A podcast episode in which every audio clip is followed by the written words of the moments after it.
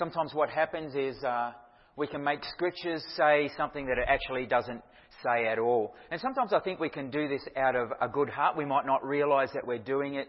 We, we find a, a brother or sister who's in need. We, we find that there's something going on in their lives. We just want to encourage them. They might be in sin and we just want to bring them back on the right path. And sometimes what can happen is we can use scriptures and that actually don't say what they what they originally intended to say. And whenever we do that, no matter how good hearted and how noble it is, it's actually wrong. Because what it does is it perpetuates that untruth. That person may take it then and tell it to somebody else.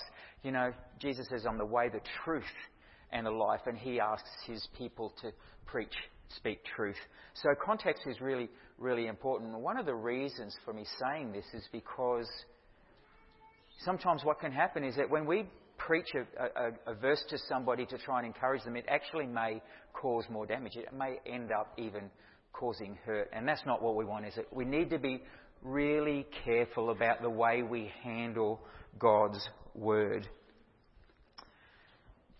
Uh, Pastor John, I'm sure, has given you a bit of a rundown of the reason why John wrote the first epistle to, uh, to the Ephesian church. Uh, but I'm going to reiterate that a bit this morning. As I was kind of, because I don't know what he's preached over the last little while, I kind of, from the way I want to preach this message, I kind of needed to set up a bit of a, a, a pre whatever.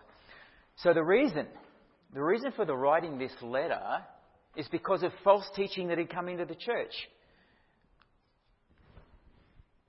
Again, context is everything. False preachers had come into the church and they started preaching another gospel. Of course, every time you preach a gospel that is not the gospel, it's not the gospel, is it?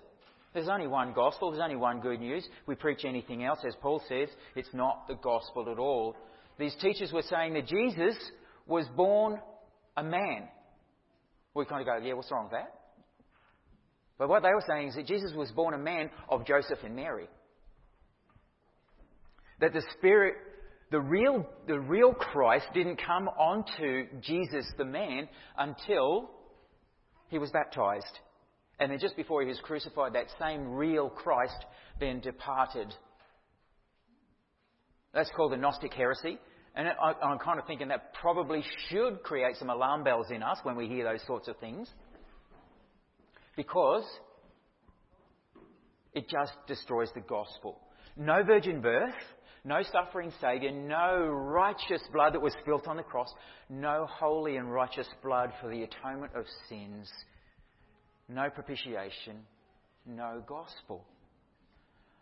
Gnosticism says that the real you, the spiritual part of you, is holy, it's good, it's right, but then there's that other part of you, the body, and the body is evil, and the body will do whatever the body will do despite what good is in you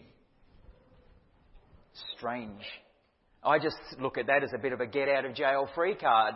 It's like, well, I hurt you. I'm so sorry, but I'm not really because that was my body that did that. It's not the real me that did that. It's a bit nuts, isn't it? When you start to think about it, it just doesn't make any sense. You know, it's just my flesh housing, but the real me and lo- real me in, in me loves you.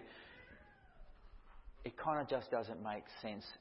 How can, and what's the point of a compartmentalized spiritual good you and an evil flesh you. It just doesn't make any sense. So there's another component to this false teaching that John addresses, though he doesn't use the, the word Docetism. It says that Jesus was not a real man, that he was only ever an apparition, he was a ghost. He was never really touchable. He was n- not a real, real being. Yes, he was divine, but not human. Again, this disqualifies everything that the gospel is all about. And what we find is that Jesus, uh, that, that um, John, John refutes this, te- this teaching. One of the things that I remember about John is that he was one of the, the, the sons of thunder, you might recall. So he, was, he had a reputation of being strong. And we can see that in, in these three epistles that he writes. He's, he says, no one's going to muck with my Jesus and no one's going to muck with his gospel. And his, his teaching is pretty strong. But at the same time, it's wrapped up in love. And if you know the Gospel of John and all the three epistles that he writes, it is absolutely drenched in love. First of all, a love that he's received from his Saviour, love toward his Saviour, and love towards people around him. So today we are going to be speaking from 1 John, uh, 1 John chapter 2 verses 3 to 11. Before we do that, I just want everybody to hop up and share a little love with one another. Just say good morning. There are a couple of visitors amongst us today. Good morning, visitors. It's great to have you here, and I would just love for us to hop up and say hello to each other, and don't forget our visitors.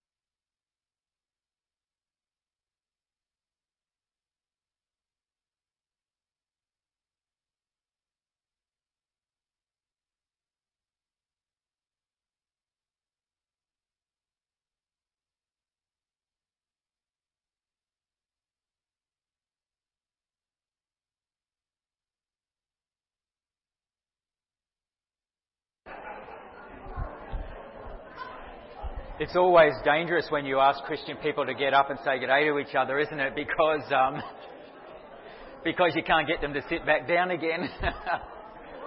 but that's pretty extraordinary because that's the love of Jesus that we share one with another, so I love it. I love it.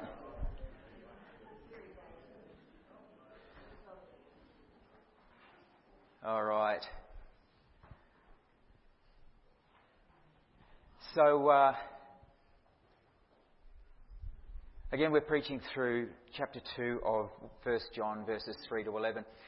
And Pastor John informed me that the theme for this passage, or for this, this uh, epistle that he's preaching through, is get real. I kind of like that. I think it's pretty apt uh, because I kind of imagine the Apostle John standing up in front of his church that he's, that he's talking to, and, and he's, he's looking into their faces and he's saying, Look, you've been led astray, you've been following this false belief and it's robbing you of your joy, as I think verse, uh, verse 4 says in our passage. And he says, and I just imagine him saying, Come on, guys, get real. It's not how it should be. So John gets straight into doing some correction for the very first, cha- uh, very first verse in chapter 1.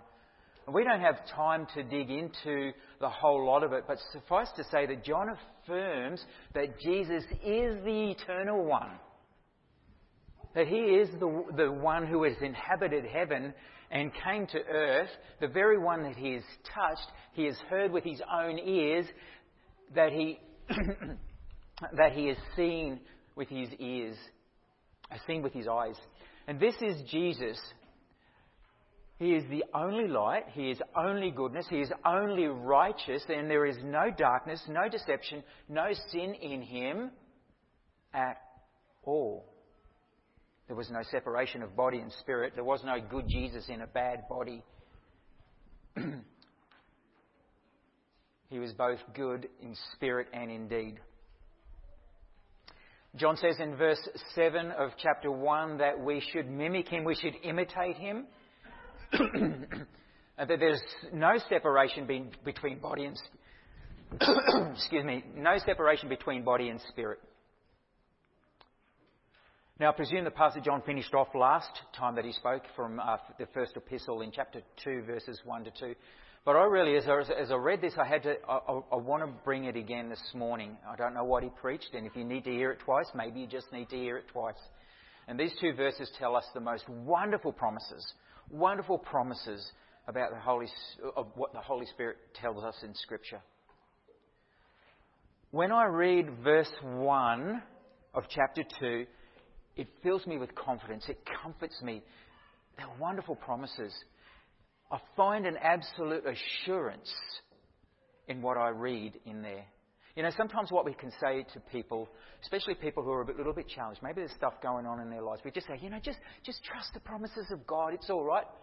Just trust the promises of God. But I wonder, I wonder if I asked us here today, tell me a couple of the promises of Jesus. I mean, we can say those things, but I wonder if the speaker that says those things actually know what the promises of Jesus are. And then, what about the receiver? Yeah, yeah, trust the promises of Jesus. Don't know what they are. but what I think here is this is something that we really need to commit to our memory banks. This first verse of chapter 2 is extraordinary.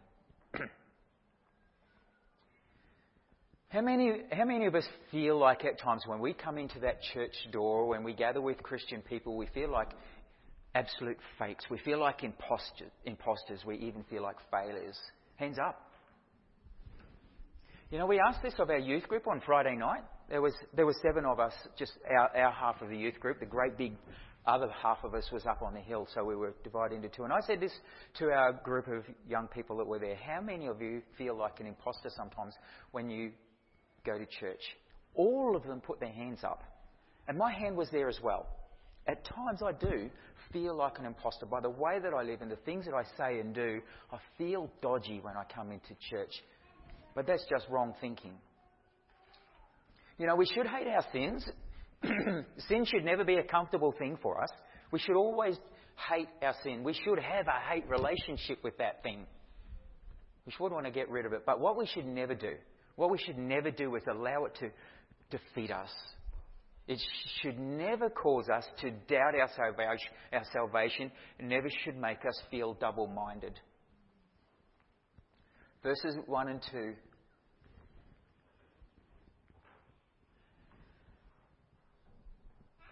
My dear children, I write this to you so that you will not sin. But if anybody does sin, we have one who speaks to the Father in our defense, Jesus Christ, the righteous one.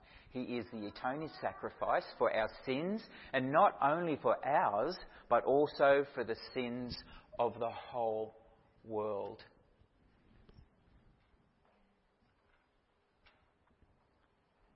There's more than one promise. There's about four promises, maybe even more in there if you dig, dig deep enough. But there's one that I want us to get real with this morning. I want us to see it and I want us to hear it and I want us to believe it and I want us to find freedom in it in Christ. And that is if anyone does sin. If anyone does sin, now that's all of us, right?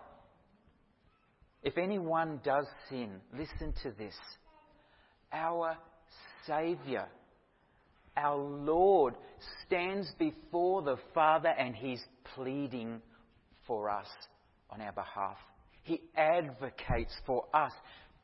Doesn't that just make you feel, I don't know, to, to know that when I sin, Jesus is there. He says, Father, I've experienced this. I know what it's like. I know the weakness of their flesh. I know the temptations. I know the weakness of their spirit. I stand here and I advocate for them, Lord. And I think this is good news. This is gospel news.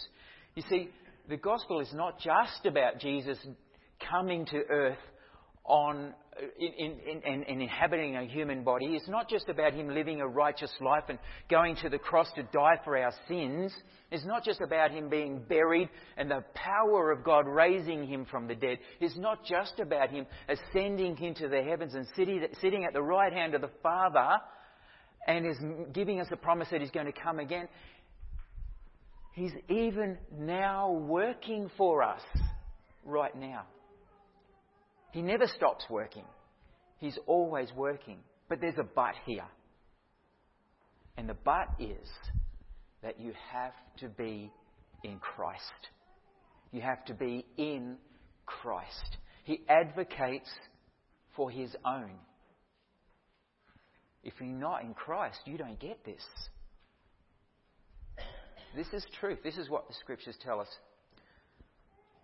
And I wonder if just this morning we can just get real for a moment and believe God in this, to trust God in this, that in our sin we don't need to be defeated because our Saviour is before His God pleading on our behalf. And He says, if confess our sins, He is faithful and just and will forgive us our sins and cleanse us from all unrighteousness. Good news. Good news. So now it's time for me to get on to the part of the message that I should be preaching. 1 John. Okay. Yes. Before I do that, I just want to have this bit of a preempt there. We have a look in 1 John 5:13 which says these things this in this in this epistle these things were written that you might know that you have eternal life. You see, the letter is not written so that it makes you doubt and become double minded. It's so that you can be sure. It's a test. Test yourself so that you can know for certain that you are His. That's good news. That's good news. There are two things that often happen, though. One is that there are those who constantly doubt whether they're saved, and then there are those who kind of have this sense, I'm saved, and doesn't matter how I live, I can live however I want, showing no evidence of salvation at all. Well, John deals with this in his letter today. This is an opportunity for us to get real about our faith. Verse 3 and by this we know that we have come to know him if we keep his commands. Whoever says, I know him, but does not keep his commands is a liar. Strong words, right?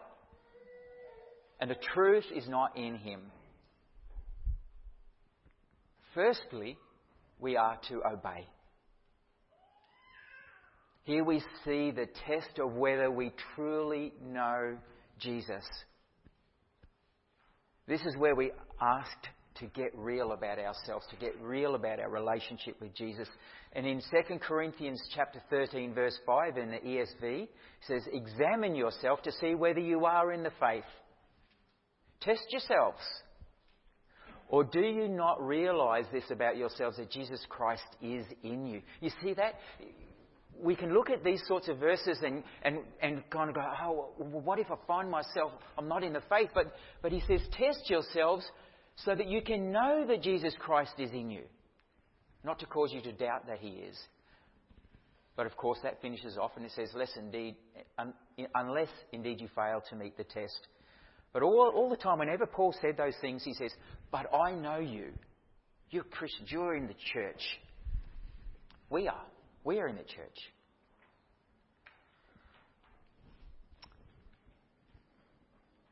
How do I know? How do I know if I'm in the faith? How does my heart and my mind come to that satisfying unity and peace that I know that I've had a life changing, life saving experience of Jesus? I want to say that again. How does my heart and my mind come to a satisfying unity and peace that I have had a life changing, life saving experience with Jesus. John says, by keeping or by obeying Christ's commandment. You know, the thing is, if we have no will to be obedient, I think that tells us straight up that we haven't met Jesus. The problem sometimes is, is sometimes we sin. We do. But if that sin gnaws away at you until you have to confess it to Jesus, I think by that very thing, you should know that you're a Christian. Otherwise, your sin wouldn't bother you. Living in saving faith looks like obedience. John was speaking in direct opposition to the Gnostics. He was saying that Christ is in you, and if Christ is in you, you and others should be able to see that. You should be able to witness it by what the body does, by the actions of our bodies. True and saving faith in the gospel of Jesus is evidential, it's experiential. And that doesn't mean we don't sin, of course. It doesn't mean we don't perpetually, but what it does mean rather is that we don't perpetually, willfully sin.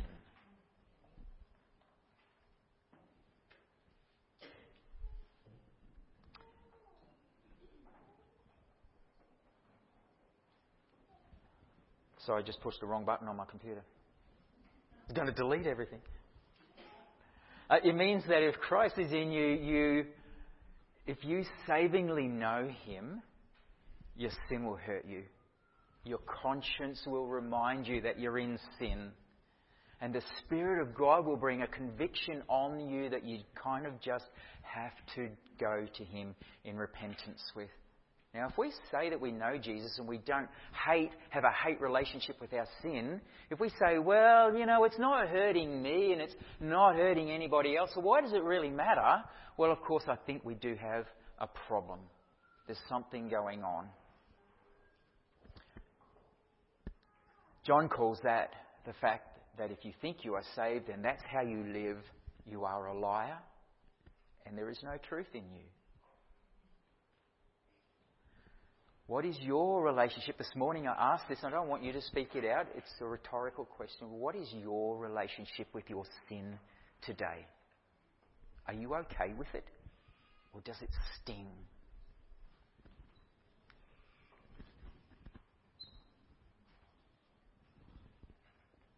Uh, I don't know where that is.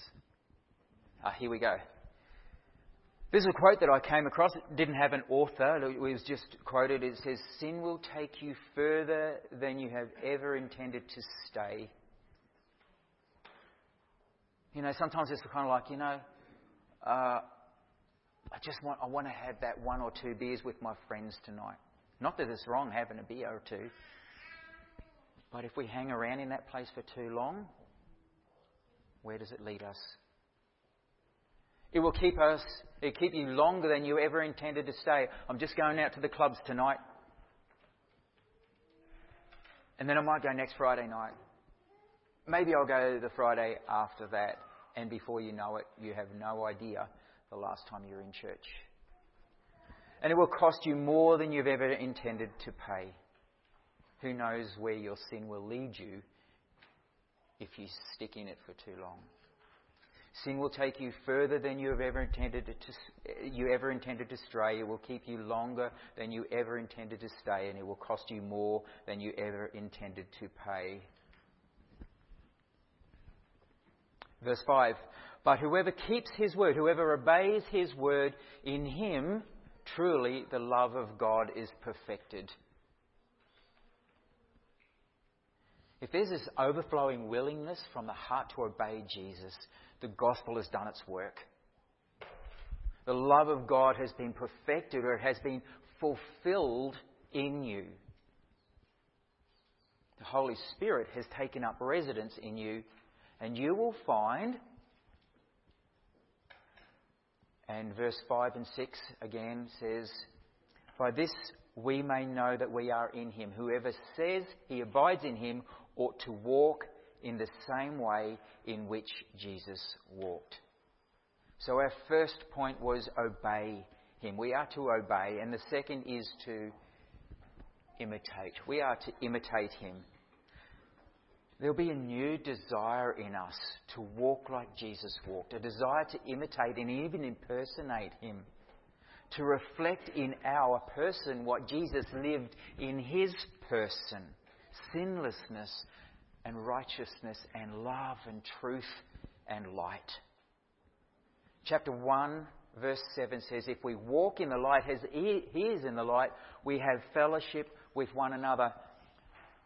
I don't know about you guys, but there was a, a time that when I thought of Christian people, I just got, ah, I, I did not like Christian people. I don't know what it was. There was, there, I'd have to say there was even a hate in me for Christian people. If I found out you were a Christian, I did not like it. But the moment the gospel of Jesus impacted my heart, the, the moment the Spirit of God, just like that, inhabited my spirit, just as immediately I loved the people of the church. Just like that. That is how you can know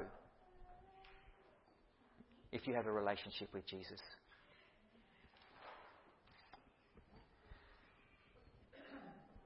When we, when we come to know Jesus, we need to imitate him. It's not just about this impotent spirit that lives in us that has no control over our bodies.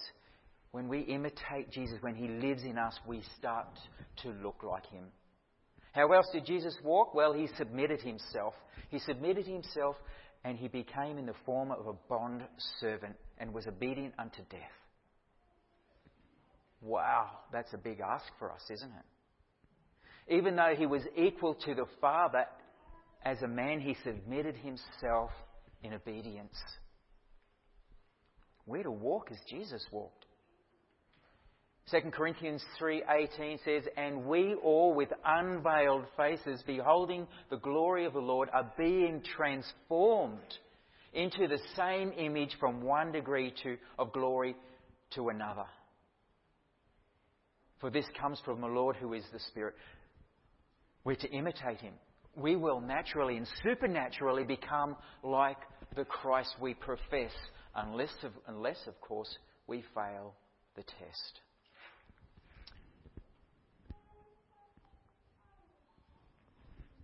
I think.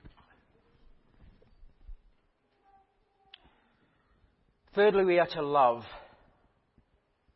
Verse 7 Behold, I am writing you no new commandment, but an old commandment that you had from the beginning. The old commandment is the word that you have heard. Sorry. John starts with the term beloved, and I think that's really important. He's talking to these people as his father, as a, as a fatherly person. He's talking to these people as his little children, my children, his loved ones. It's a person to person love relationship. But over the millennia, we've seen this, haven't we? The terrible things, the horrible things that people have done one to another. But even worse, what Christian people have done one to another, even within the same church. Verse 9 says, Whoever says he is in the light and hates his brother is still in darkness. Whoever says he hates his brother is still in darkness. Does that sting a few of us this morning? How do we feel about some of those scratchy Christians that we don't always get on with? Do we hate them? The Gnostic lie made an excuse for people to do whatever they like to each other. No, no, it's, it's not me doing, it's the evil in me. But it's time to get real, says John. You were given a commandment, and that commandment, it's, a, it's not a new one because you've heard it. You've heard it forever and ever and ever. It's in the Bible. It's been there since the Old Testament. You need to love the Lord your God with all your heart, mind, soul, and strength, and love those people around you.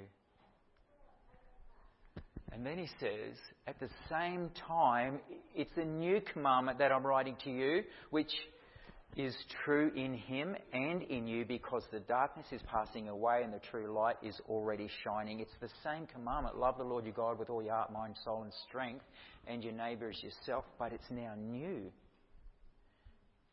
What's going on here? Well, the thing is, it's new because God has done a new thing in you. No longer do you have to force yourself to obey this command that doesn't really, you don't really feel like because Christ now comes and lives in you. He's flooded you with His light and life and love. You now want to live this way. It's like it's brand new to you. I remember being in, a, in the Anglican church where we first started off, hearing that passage over and over and over again from the green book that we used to read out of. And I never ever heard it for so long. And then I went to the minister at the end of the service. I said, I heard something today. I heard this. I heard this. Love the Lord your God with all your heart, mind, soul, and strength, and your neighbours yourself. That's amazing. He said, We say that every week.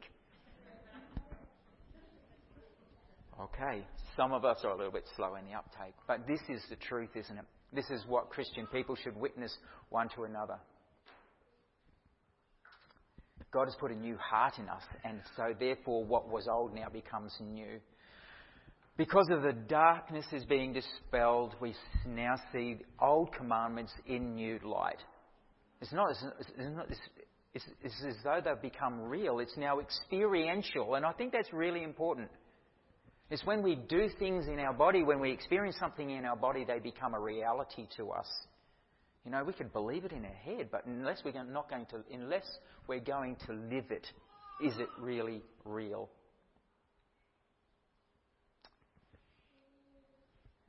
I want to put this perhaps in a, in a bit of a modern uh, way, I guess in a bit of a current context. I had my license for a whole five hours, I think, before I lost it. I wasn't a Christian as my excuse. It was my body, my evil body, doing all that sort of stuff. There was an evil spirit in me at that time as well. I wasn't saved. But that's no excuse. I knew I shouldn't speed. We, we know that we shouldn't speed. We learn it when we go for our learner's test. We, we, we actually don't speed when we've got that driving examiner sitting right next to us. We can do it, not speed. But you know, what happens is we do. We just, it's a command for us that we don't like to keep, and so we just speed. But it's only when we feel the sting of disobedience that that changes. You see, when there's no real experience of why we shouldn't necessarily speed, we just do, and it doesn't necessarily mean anything to us, and so why should we bother keeping, keeping the law? But you know, something might change. Maybe in your speeding, you have caused somebody's death. Maybe in your speeding, somebody in somebody else's speeding, they have caused the death of somebody you love. And it hurts.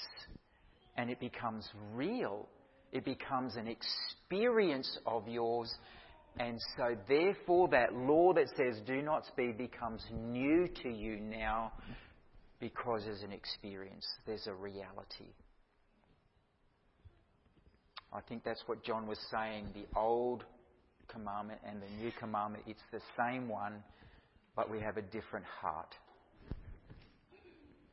Verse 9 Whoever says he is in the light and hates his brother is still in darkness.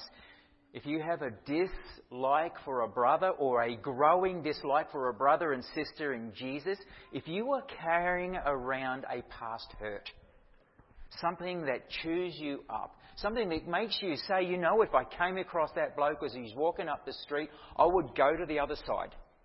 Something that says that if he, if he walked in that door today, oh, there's no way I'm going to talk to him. I will never shake his hand. I will never forgive him. If that's where you are, darkness is flooding you. It is sin, and you need to deal with that because that is going to be a trap for you. It's disobedience. It's not the way Jesus wants us to live. We need to deal with that. It is a trap. It is a trap that's in your control. And it will grow the root of bitterness. And when bitterness grows so far, it's going to set that trap off, and you will stumble and you will fall. We need to deal with stumbling blocks in our lives. We need to show in ourselves that the light of Christ is living in us. You see, in that passage, it says, in verse 6, it says, Whoever. Uh, no, it says in verse 8, it says, Yet I am writing you a new commandment. Its truth is seen in him and you because the darkness is passing and the true light is already shining. You know, sometimes we can say, I'm a good light, I'm, a good, I'm, I'm good, I'm good. The light of God is in me. But I was wondering, let me go home with you and watch what you watch on the TV. Let me hear how you speak to your wife or to your husband. Let me hear the way you speak to your children and let me see how you discipline them or not. Let me go to your workplace and see your integrity in the workplace. Let me go there and see what you put in your pocket because your boss is not going to miss it.